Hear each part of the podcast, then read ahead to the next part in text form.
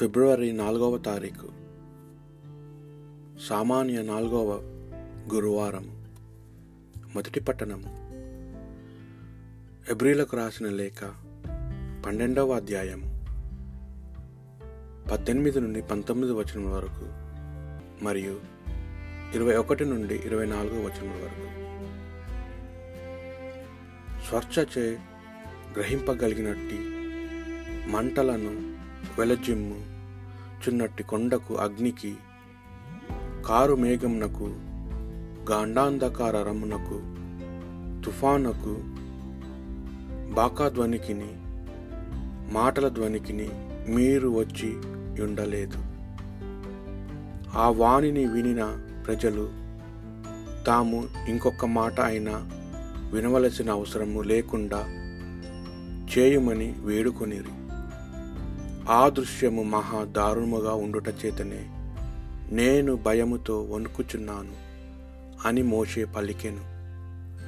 దానికి బదులుగా మీరు సియోను పర్వతమునకును వెలుకొలది దేవదూతలుతో కూడిన సజీవ దేవుని నగరమగు దివ్యమైన ఎరుశలేమునకు వచ్చితిరి. పరలోకమున పేర్లు వ్రాయబడిన దేవుని ప్రథమ పుత్రుల సమావేశమునకు మీరు వచ్చితిరి మనుజులందరకు తీర్పరి అగు దేవుని వద్దకు పరిపూర్ణములగు చేయబడిన నీతిమంతులైన వారి ఆత్మల వద్దకు మీరు వచ్చితిరి క్రొత్త నిబంధనకు మధ్యవర్తి అయిన యేసు వద్దకు ఏబేలు రక్తము కంటే ఉత్తమగు విధమున మొర్రపెట్టు ప్రోక్షణ రక్తము వద్దకు మీరు వచ్చితిరి ఇది ప్రభువు వాక్కు. భక్తి కీర్తన. అందముగా అలంకరింపబడిన ఆయన పర్వతమును విశ్వమునకు ప్రయో ప్రమోదము చేకూర్చును. సియోను పర్వతము ఉత్తర దిక్కున గల మహారాజు నగరము. ఈ నగర దుర్గములందు ప్రభు తన రక్షణమును వెల్లడి చేసెను. ఈ నగర దుర్గములందు ప్రభు తన రక్షణమును వెల్లడి చేశాను ఇదిగో రాజులందరూ ఏకమయ్యిరి. సియోని మీదికి దండెత్తి వచ్చిరి. ప్రభు మేము నీ దేవాలయంన నీ ప్రేమను ధ్యానించుకొందుము. నీ నామము వలె నీ స్థుతులు నేల అంచుల వరకు వ్యాపించును. నీ కుడి చేయి విజయముతో నిండి ఉన్నది. సియోను పర్వతము ఆనందించునుగాక. యూదా కుమార్తెలు సంతసించుదురుగాక. ఎందుకనా? నీ న్యాయము ధర్మబద్ధములైనవి.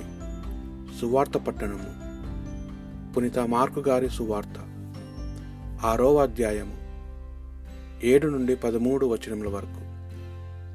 యేసు పన్నిద్దరు శిష్యులను తన చింతకు పిలిచి బోధించుటకు జంటలుగా వారిని గ్రామములకు పంపుచు అపవిత్రాత్మలను వెళ్ళగొట్టుటకు వారికి శక్తినిచ్చాను.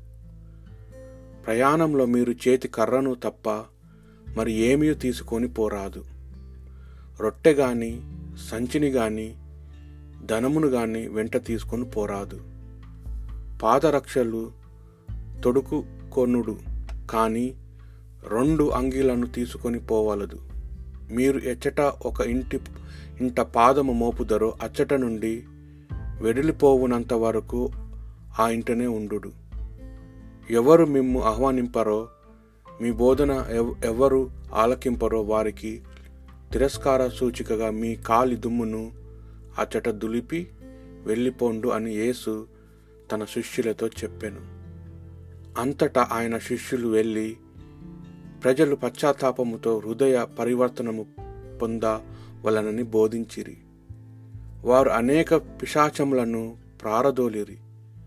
రోగులకు అనేకులకు తైలమనది స్వస్థపరిచిరి ఇది ప్రభువు సువిశేషము.